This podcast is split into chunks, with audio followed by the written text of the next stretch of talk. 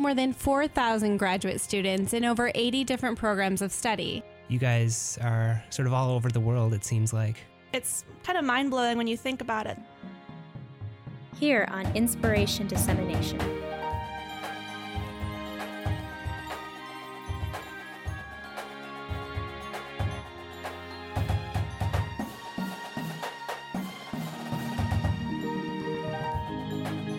There's actually photographs of this data set stretching over a much longer period of time.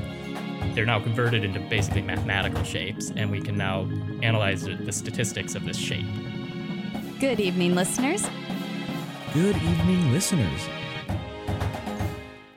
You're tuned into 88.7 KBVR Corvallis. It's time for another episode of Inspiration Dissemination. I'm Selene Ross. And I'm Jenna Fryer. At Oregon State, we have more than 4,000 graduate students and postdoctoral fellows in over 80 different programs of study. And here on Inspiration Dissemination, we feature the research and personal stories of one of these students each week. If you're a graduate student or a postdoc at OSU and you're interested in coming on the show or just want to find out more about all the awesome things going on at Oregon State, check out our blog at blogs.oregonstate.edu slash inspiration where you can find out all about our up and coming guests and links to our Twitter and podcast pages. This episode of Inspiration Dissemination is recorded live, and tonight on the show, our guest is Jose Aguilar. Jose is a first year PhD student in the School of Electrical Engineering and Computer Science. Welcome, Jose. Yeah, thank you very much for having me here. We're really looking forward to talking to you, and we get to talk to you about something that a lot of people are talking about these days. So maybe you can start us off with just kind of the two sentence short elevator pitch of what your research is and what you look into.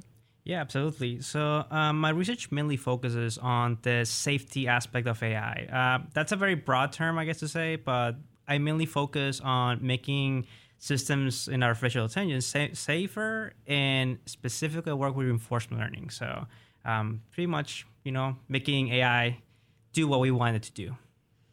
I guess to start off, just to make sure everyone's on the same page, how would you define AI? Yeah, so that's a very uh, that's a very good um, thing to ask. Um, I guess the textbook definition is that AI will be um, any system or computational system or anything that can really make a decision, right? So for those that know coding, even an if statement will count as technical AI because there is a decision being made there. In general, anything that can exhibit some kind of intelligence, that's kind of what we call that. And decision making is in a way a type of um, intelligence in a way, but. Um, I guess nowadays most people think about artificial intelligence when they hear that. It's really that kind of more you can think of it like programs that are made to kind of do what people do in certain things automate things and take care of certain things that maybe people in computers really can do pretty well. So um, so yeah that's kind of that's kind of what the definition of ai will be. So something is intelligent if it can make a decision. Yes. So that includes everything from the autocorrect in your email to a self-driving car right? Yep that's right Okay, and why do we need these systems to be safe? I can imagine, but let's hear it from you. Yeah, absolutely. Well, um, for starters, um, a lot of um, research in AI um, has been mostly focused on how do we see or how do we achieve things that we think are not even possible, right? Like for the longest time in the artificial intelligence field, most of the researchers focus on okay, what can we do? Like, can we make, for example, a system to solve this problem? Like, I don't know, like fly, flying in the in the sky with a you know, with a plane, or can we make uh, something that seems to be human, right? Um, but the thing is, it's until much more recently that now we are asking ourselves, like, okay, so a lot of this technology is coming now to the public, right? A lot of this technology is being used now every single day. Uh, we pretty much are surrounded by AI now. Um, so like any technology what are the risks? What are the things that could go wrong? And that's something that incredibly we don't really know much about. As a matter of fact a lot of the a very important field within ai is deep learning which is the thing that we mainly kind of think that does the more fancy stuff like driving a car flying a plane speaking to us even and we see that as what we call a black box. We don't know what's going on in there. And that's truly a big problem because, you know, if a car decides to make a decision that looks weird to us, we don't really know why it did it to begin with. And that can be hard to fix. Instead of having a car that drives itself by some kind of mechanical system, we can kind of find the problem there. But with a neural network, it's more challenging. So, yeah. So it sounds like now is perhaps a super pivotal time because now people like me and Jenna who are not in the field of artificial intelligence, we have access to all of these technologies and we can use them. And so does are you saying that now is kind of a crucial time to be thinking about safety or do you feel like we're kind of playing catch up to years of not thinking about it? Um, it's a little bit of both. Yeah. Um, so, I mean, it's not to say that there has been no research in in safety right in the past in AI, but at the same time, for how fast we've been moving, how, for all the things that we have achieved, it's also incredible how we don't really care much sometimes about safety. We implement uh, many systems and like I work on a project with the Air Force, for example, and I create a system uh, to pretty much help uh, guide a plane in the air, but it, there was never really like much to think about like the safety aspect of it right? So i think it's until very recent now that first of all we are seeing very widespread use, uh, use of uh, ai technology which definitely it's important to know what can go wrong right? But also at the same time um, it is a little catch up. Again like i love technology we don't even know you know what could go wrong with a lot of it. So um, we're trying to find what can go wrong and how can we fix it Well, thinking about just how wrong autocorrect can be during my texting, I can't imagine what can go wrong in a car. So, what do you specifically focus on with like the AI systems? Is it a specific application or just kind of in general? Yeah, so I will say that my interest is kind of a bit twofold. Okay, so I do have an interest in the applied side of artificial intelligence, but I also have a very a very big interest in the theoretical side of it. Um, so what I mean by apply and theoretical AI, it's there's a distinction here. Okay, so apply artificial intelligence, we can think of creating those systems that get implemented in the real world, do the driving in the cars, find the plane, all those things, right? Um, that's more the more apply artificial intelligence. Um, there is some aspect uh, of safety that goes into that. So, for example, we can have like layers on top of like a system to help ensure that actions being taken, for example, are safe according to some kind of ethics rule or some kind of previous knowledge of what's a correct or a wrong action. And then there's a theoretical aspect of artificial intelligence in which I study if any of those systems are natively, like intrinsically safe. Like, is there certain um, problem setting or certain algorithms that are much harder, for example, to fool or to attack or hack? You can think of it. And so, my interest with those two things. Is to apply them towards making systems that not only have very good um, theoretical grounding so that we can ensure that those systems won't get fooled as easily but also being able to apply into real life. So you can think of it like a full stack kind of thing. I work all the way into the theoretical side of things but also i want to work in the apply ensure that the systems can use that theory and do it in a way that is computationally efficient and also ensuring that it actually works Before we talk about what your actual day to day of being a researcher in this field looks like, let's talk a little bit about why robots, if I can use that word, Mhm. or algorithms or whatever machines might not be able to do the things that people can do in in a safety kind of uh, kind of setting. So when we were talking earlier, we were using this example of kind of the machine not being able to tell between what what did we say a blueberry muffin and a chihuahua. Mhm. and there's something you were explaining that there's something about the way that a machine thinks where it can identify parts of a whole but is maybe not able to like get the context of though this tan looking thing has like dark marks that could look like a face it's a muffin and not a chihuahua. And i wonder if you could talk a little bit more about that. Like what is challenging uh, that makes these machines not able to identify things the way that we can and how does this show up as a safety issue Yeah, absolutely. Um, I guess to start first, um, I would like to kind of bring to attention that even we don't understand sometimes the things that people do, right? Like Mhm. sometimes, um, like people do things that look illogical, all of those kind of things. Um, we don't really understand much about intelligence and the human brain, and it's the same thing in artificial intelligence, right?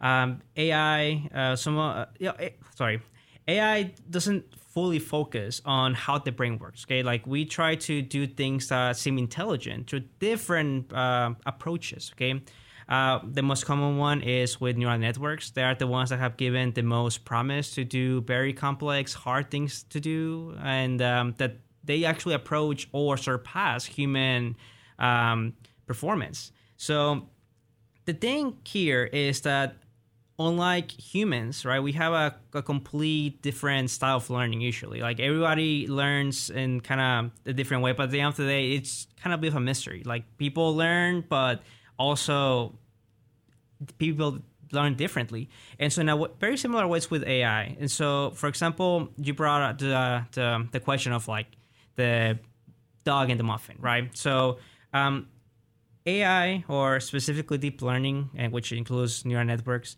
the way that it learns is that it looks at examples of something and you give it labels, which is kind of like, oh, this is a dog, this is a muffin, right? And it has to figure out by its own what, you know, how to determine what is what, right? Us humans, um, we have very different and very broad, kind of you can think of it like background knowledge of things, right? Um, that's what I mean by everybody kind of learns a little bit of a different way. Um, everybody can learn things, but everybody may have a different way to connect things in their minds because everybody has very different experiences, right? And so I, I, think that's kind of what makes some people say, I have a hard time learning this, while some people have an easier time learning something. They simply just have different experiences. For someone, it's easier to connect to those new things that may be hard for other people because they may not have so much things to connect to that. And in a way, it's similar with AI. And the thing with um, a lot of the systems is that they learn um, in a very interesting way because um, anything that's in the data, they try to pick on that. And so, for example, with a dog and a muffin, um, a dog, I mean, when the AI looks at it, um, all it can see is a 2D picture. So it has to figure out what's a dog, what's a muffin. Just with that, us, we can see a whole dog in 3D. We can touch it, we can feel, we can hear it and um, an AI system cannot. It only has that information. So because you don't have that background knowledge of it, what the world is even sometimes, right? I maybe have a hard time really figuring out what things are, and may learn things that maybe don't specifically actually are what we think will help us recognize a dog from a muffin. And so that's why it's very common to have those issues that and AI may get confused. Oh, that looks like a dog. Oh, that looks like a muffin, but in reality, I don't know, like a like a whale even, right? Uh, that can happen actually a lot. So, um, so yeah. And the same kind of misrecognition that happens with between a dog and a muffin can happen on in an autonomous vehicle and have very severe repercussions. So, part of what you're researching is how to build those uh, those precautions into the algorithm, right? That's right. And um, for those, I guess, interesting papers, um, there's actually a paper called Intriguing Properties of Neural Networks, which is kind of the paper that really kickstarted all of this interest in the area of safety. And it's a paper from 2014 in which they showed how to introduce uh, what they call invisible noise, which was a very small, tiny, uh, at least for us humans, indetectable uh, change to picture that made the, sorry, they managed to completely fool an AI system from thinking that a picture was say a koala to something completely different. And for us, it looks perfectly fine. There is nothing that's changed the picture, but there's been changes, and so that really showcased that important uh, issue that we have here. So, do you think that AI systems will able be able to get complex enough that they won't be tricked, or is that something that's either a not possible or just so far away that we really need to be thinking of these issues now. I actually think that complexity could even complicate things actually in the safety side of things because the more complexity that we have, we usually see in the AI field that um, it tends to happen what we call overfitting. Uh, uh, sometimes um, you can think of like an AI system learning just from the data that you're giving it, but not really learning to do the thing you're asking it for. Okay, so a good um, analogy here is you can think of, for example, um, you know, like in, in math class, right? We learn about like a curve line um, in statistics, right? Like we may have uh, noise, and what we mean by noise is like some randomness in like that curved line. So an AI system only can see like little random points that follow some kind of line, um, and so what I mean by overfitting is that we can have, for example, like we can draw a line that goes up and down, up and down, touching all those little points, and that will be a valid explanation of the data technically, just from that uh, data that we're giving it. But that's not the most simple uh, accurate way of, of thinking. So it could be like a system kind of looking at a, a dog and kind of in a way just um, kind of in a way comparing like okay you know like the hair like this specific thing the eyes you know and if there's a little small change oh that's not a dog anymore right so uh, complexity can actually make it to learn in a way better but it also may learn it to catch things that they're not really there and that that don't actually help and sometimes actually simplifying a model like an ai system can actually help a lot uh, to be more stable when you talk about these this these AIs, these machines, um, and the way that I hear people talk about them, they commonly compare them to humans and the way that people think and the way that you and I and Jenna and everybody else thinks. And obviously, that's all different. But what do you think of our tendency to do that, to compare this artificial intelligence to human intelligence? Is there anything lost in translation? Is that analogy too firm, or what's, what's Um, your take on that? Yeah, actually, I think that has to do more with the history of the field in itself, because truly, um, the field was interested in, or at least before, like you can think right now, right? Like um, there is many um, kind of times in history that we could think that that's whenever AI as a film AI was born, um, but really every single time in the past, you know, whenever we think that you know like AI was being studied or something like that, um, truly was people asking like, what exactly is intelligence? Like, what is action decision, right? And so a lot of the earlier, uh, more kind of you can think of formal study of artificial intelligence truly was studying, okay, how do we make computers think like us? Um, and at the time, it was just merely more of like, okay, you know, we're just curious. We want to see can we make things behave like human? Can they do this, right? And so a lot of the earlier studies kind of were focused on that. And so um, I think that's probably part of the reason why there is that huge interest in, or that huge connection between the intelligence and AI, right? Like a human intelligence and AI, because truly that's how it started being studied. And do you think that people are still, or researchers and engineers are still using like the human brain as a model for how AI thinks? Yes, and heavily actually. So, um, so we, like you mentioned, we use it as a model, but we don't do it exactly like how the brain will work, right? Like the brain usually, for example, it's a network of neurons, and each neuron sends. Uh, you can think of it spikes, uh, little electrical signals from one neuron to another. And so when actually you look at what currently we it's like close to that, it, it's very different. And the reason why that is because we're not actually making a brain like the real human brain. We we're making programs, we're making software, and there are certain limitations we have to use. Uh, you know, like a in this case, like computers speak in binary, so we have to use very specific um, languages, right, to describe everything. And it's not like we are building, you know, like with our hands. If that makes sense. So, um, so yeah, but um, like well, some of the biggest fields again, like I mentioned earlier, that like I will say the biggest field right now that shows the most promise in artificial intelligence that has done a lot of the big things like ChatGPT or image recognition, all those things is neural networks, and they are truly inspired by the human brain, the way that the brain kind of works, which is uh, a lot of neurons or a lot of things interconnected, send information in each other. And so that uh, we actually call that emergence. So it's small, very simple things but when you put them all together, they do something more complex that the individual couldn't do. And so um, that's what happens in the brain, or at least that's what we believe. That's an emergent uh, characteristic of the brain. And so we kind of use that same thing with neural networks. We simplified the whole thing that happens in the brain instead of using numbers and multiplication, all those things. And actually, we can do pretty amazing things just by copying that idea.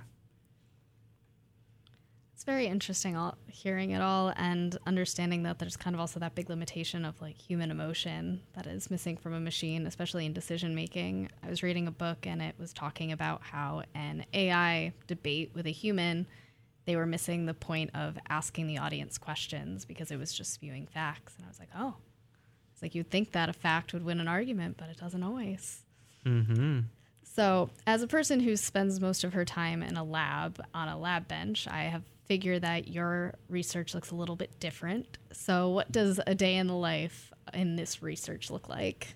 Yeah, so um, it is pretty busy, I will say. And like you say, it, it it's not just spending time like in a like a lab, right? Like with chemicals and all those kind of things you can imagine, right? Um, as an AI researcher, I guess my time gets spent in two places: at home and at the university.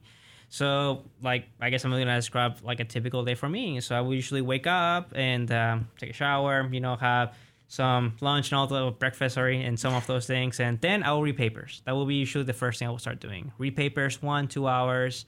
Um, I like to do in the morning just because that's when my mind's freshest, and so I can really do that. Uh, so I spend a good time reading papers. Then I usually come back uh, here to the university um, because I like to work sometimes here. It's more quiet and I can fully focus on what I do. Um, usually I come here and whenever I'm working on theory, that's what the first thing I will start. So my first, I guess my second thing, aside of reading papers, I will now start working on whiteboards pretty much, right? Uh, writing equations, you know, going back to my computer and studying something that I don't remember right now, right? Going back to the whiteboard and changing things. Um, and then I will go, um, as I guess as it progresses, I will switch into now the applied uh, side of my research, which tends to be creating experiments. And by experiment, I mean like creating code to test some hypotheses that we had. And so I will go now into doing coding. So now we'll be spending most of my time in a computer now, um, probably connected to, uh, and, um, sorry, I try to remember the name of the, the whole acronym. Um, pretty much supercomputer. That's what it is. Uh, high performance computing. So, um, a computer cannot do a lot of the experiments I ask it to do. It takes a lot of power, a lot of processing, and so uh, a lot of my experiments I have to pretty much do them in a supercomputer to do that. So, so yeah, so that's kind of what I do. And then on top of that, you know, also uh, during my day, I will go to class right now. I'm first year PhD student, so I have to go take some classes. So do that too. And also, um, sometimes I do have to talk with other students, you know, about research too. Sometimes help them out. So, um, so yeah, but yeah, that's kind of kind of about it. Like, I guess I'm a, a little bit around the whole place: paper, whiteboard, computer. So yeah.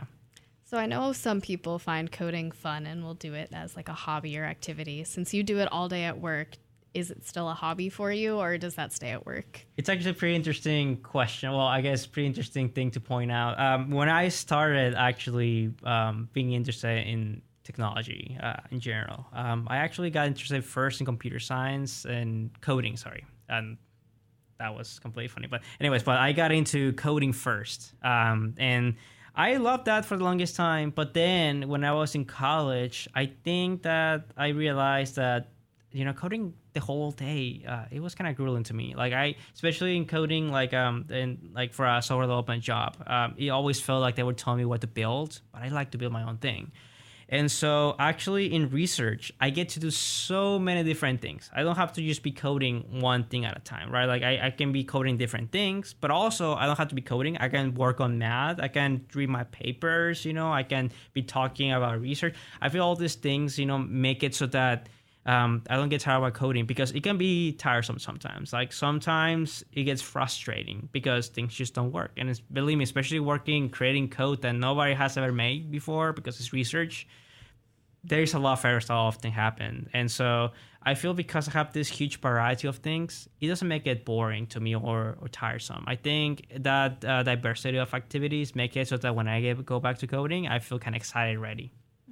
I understand your frustrations with coding. My limitations are the base level at R. So mm-hmm. anything higher than that, I'm very impressed. if you're just joining us, we're talking to Jose Aguilar on inspiration dissemination. Uh, we're going to take a little break and we will be right back. UIT Media Hub is your one stop shop for all of your printing and production needs. If you need a poster for a class or a presentation, we've got you covered with our large format printers. Making a video, taking photos, or doing a podcast for class? Check out our private studios for photo, video, and audio. Don't have a camera or the right mic? No problem. We check out all of the equipment you could need for your projects. Our team of digital media experts also offer production consulting in our studio spaces. Media Hub is located on the main floor of the Valley Library, and you can find more info about our services at beav.es slash Media Hub.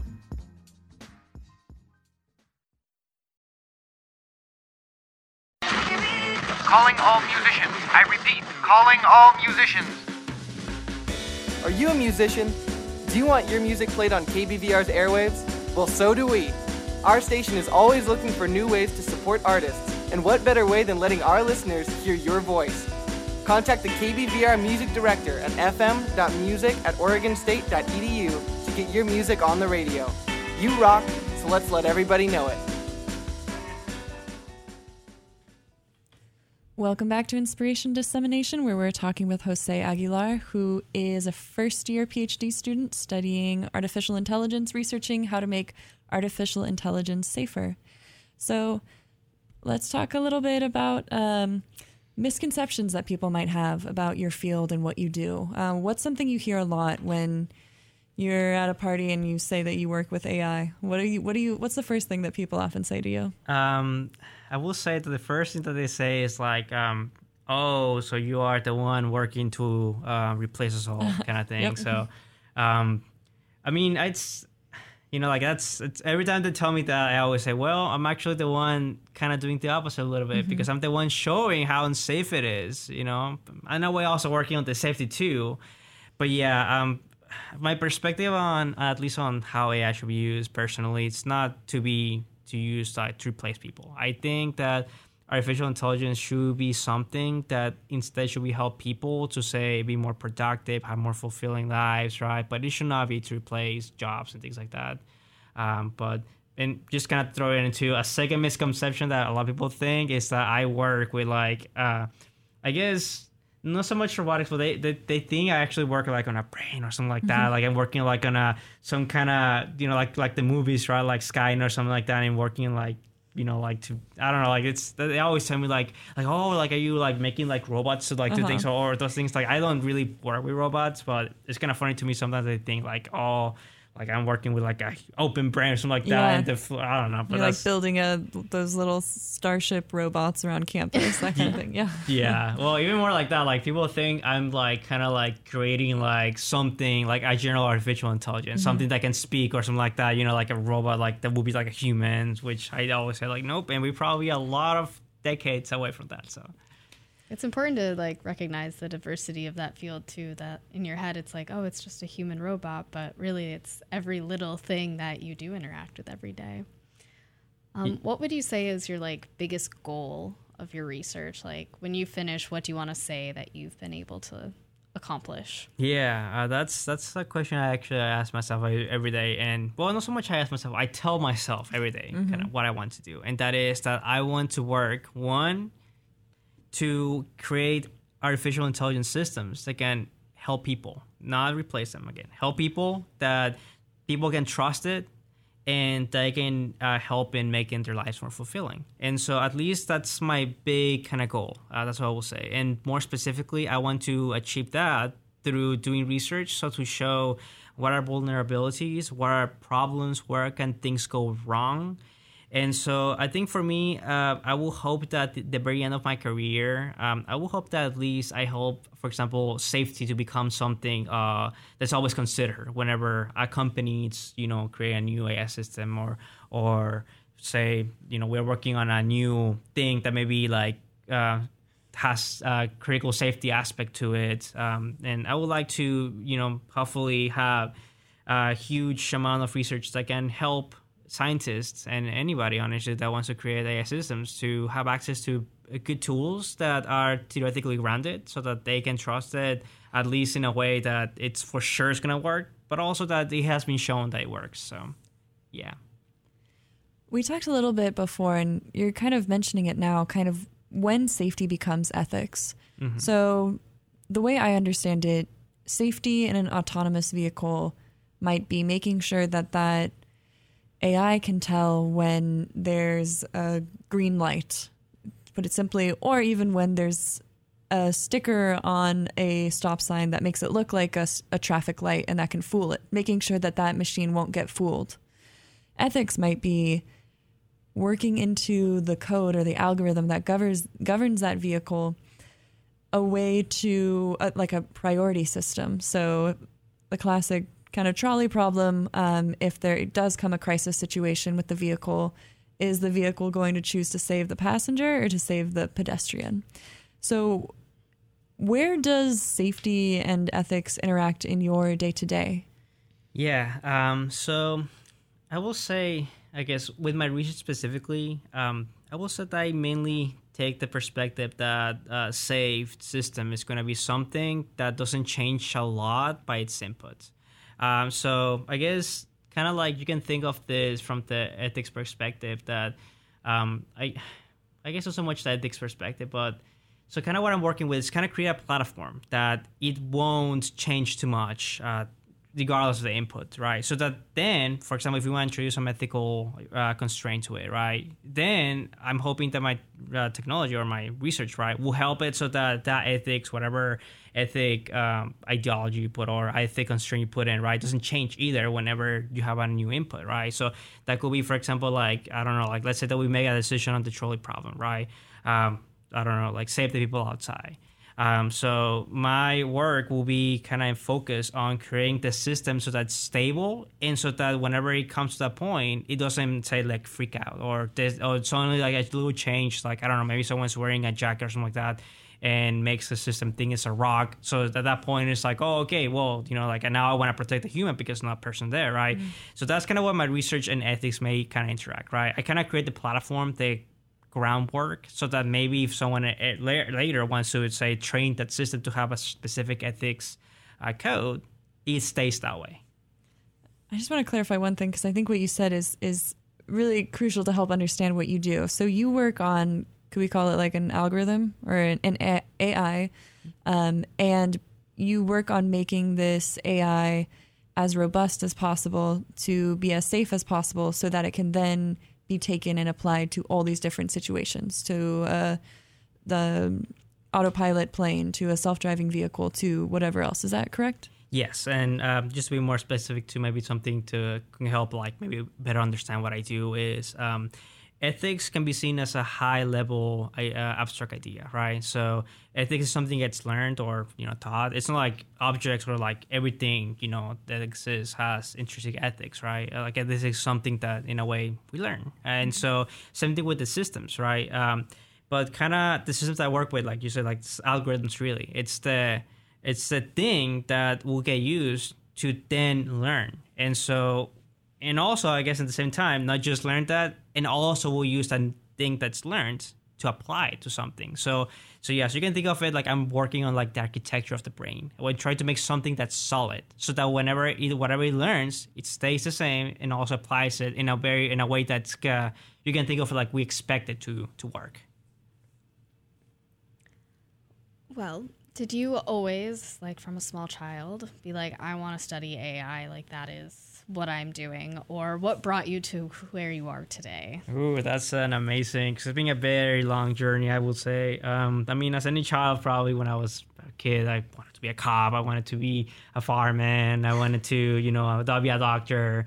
Uh, but honestly, I didn't really get interested into, I was first into the field of technology until I was in middle school in Mexico because I'm originally from Mexico. And, um, in middle school, um, I got really interesting coding. Uh, I was I, found that very fascinating. I was the only one that I guess was talking about coding back then, so I was kind of a little bit lonely. But I remember I really wanted to. Um, this will sound so crazy. I wanted my dream when I was a kid, and even actually when I was here in the U.S., and even when I went to college, was I want to go to work in a company and I want to be in a cubicle and I want to have the freedom to work nine to five, hopefully longer than that every single day because that's how much I love coding.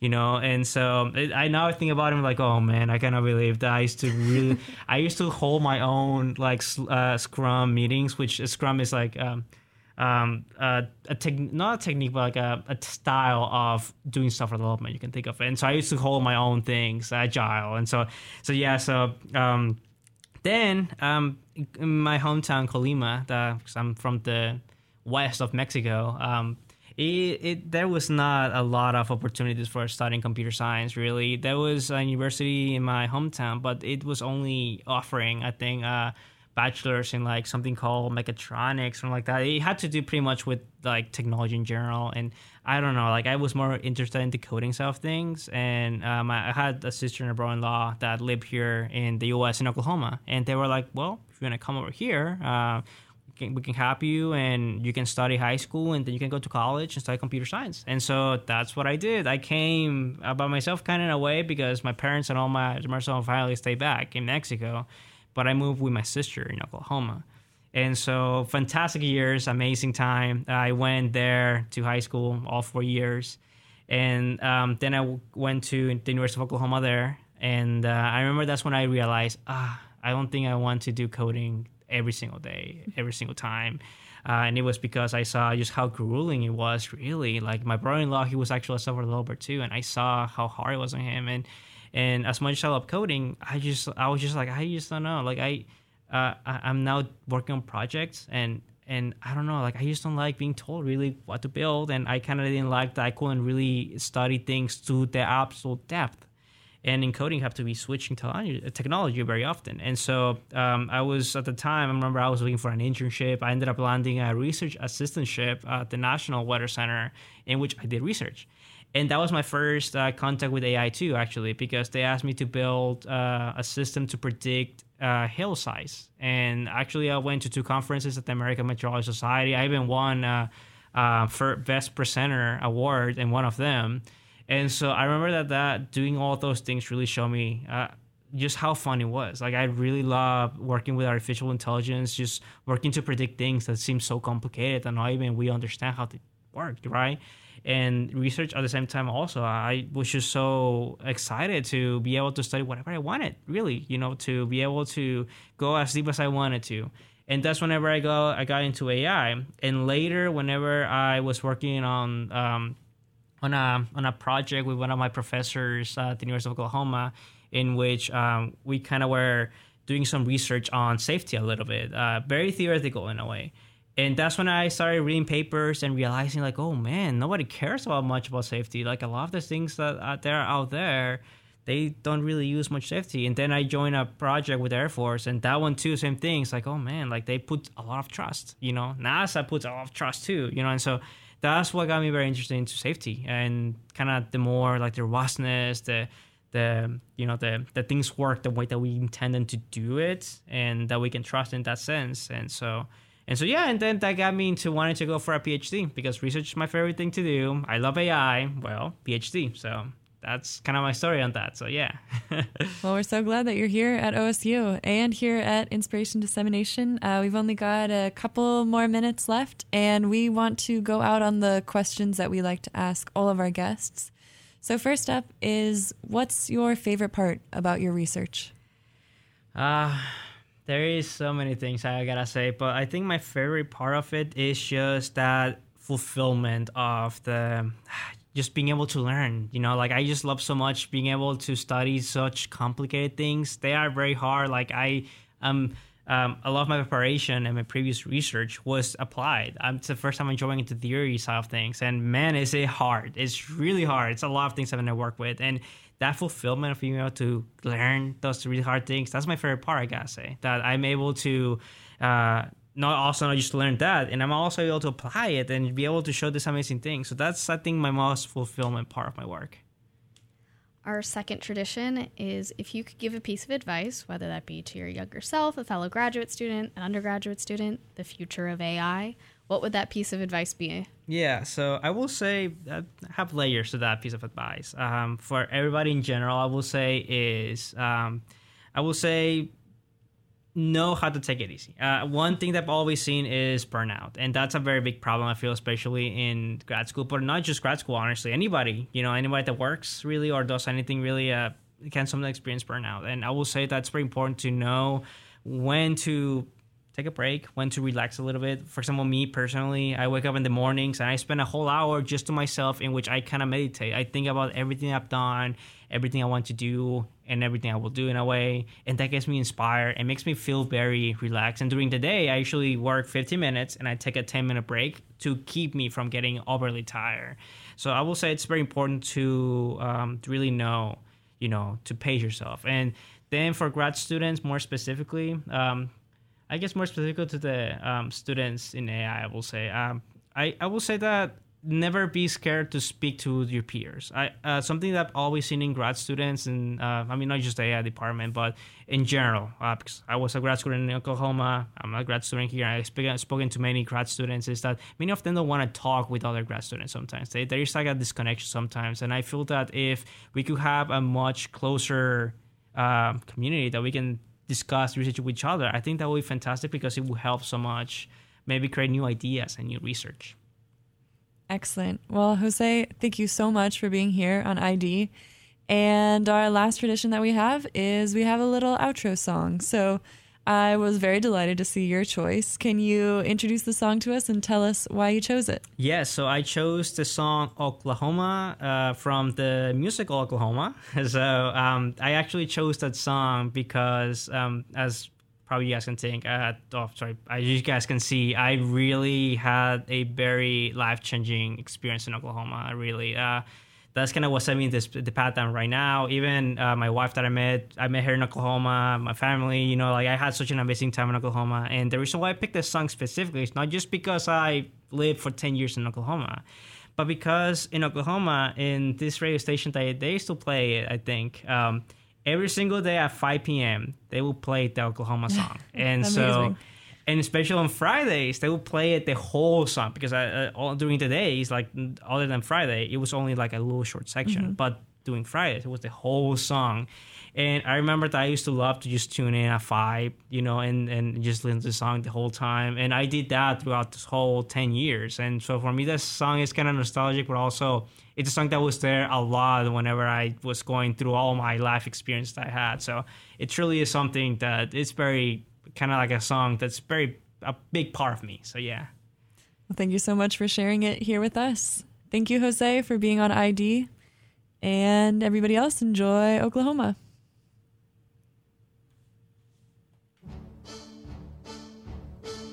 They couldn't pick a better time to start in life.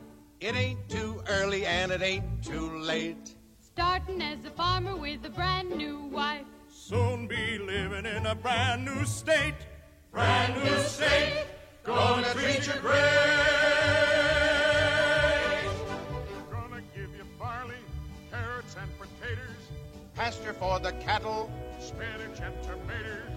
Flowers on the prairie where the tulips zoom. Plenty of air and plenty of room, Plenty of room to swing a rope.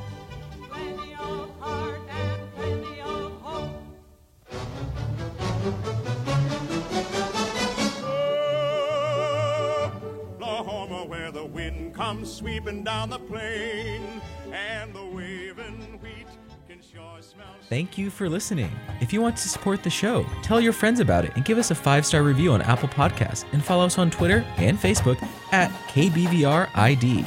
This theme music was performed by the OSU Drumline, and the intro jingle was created by Olin Haman. Special thanks to the supporting staff at KBVR that allow the show and podcast to be possible. This show was started by Zhian Kamvar and Joey Hulbert in 2012. To learn about our current hosts, other graduate students at Oregon State, or if you want to be part of the show, visit our website at blogs.oregonstate.edu/inspiration. Thanks again for listening and stay curious, my friends.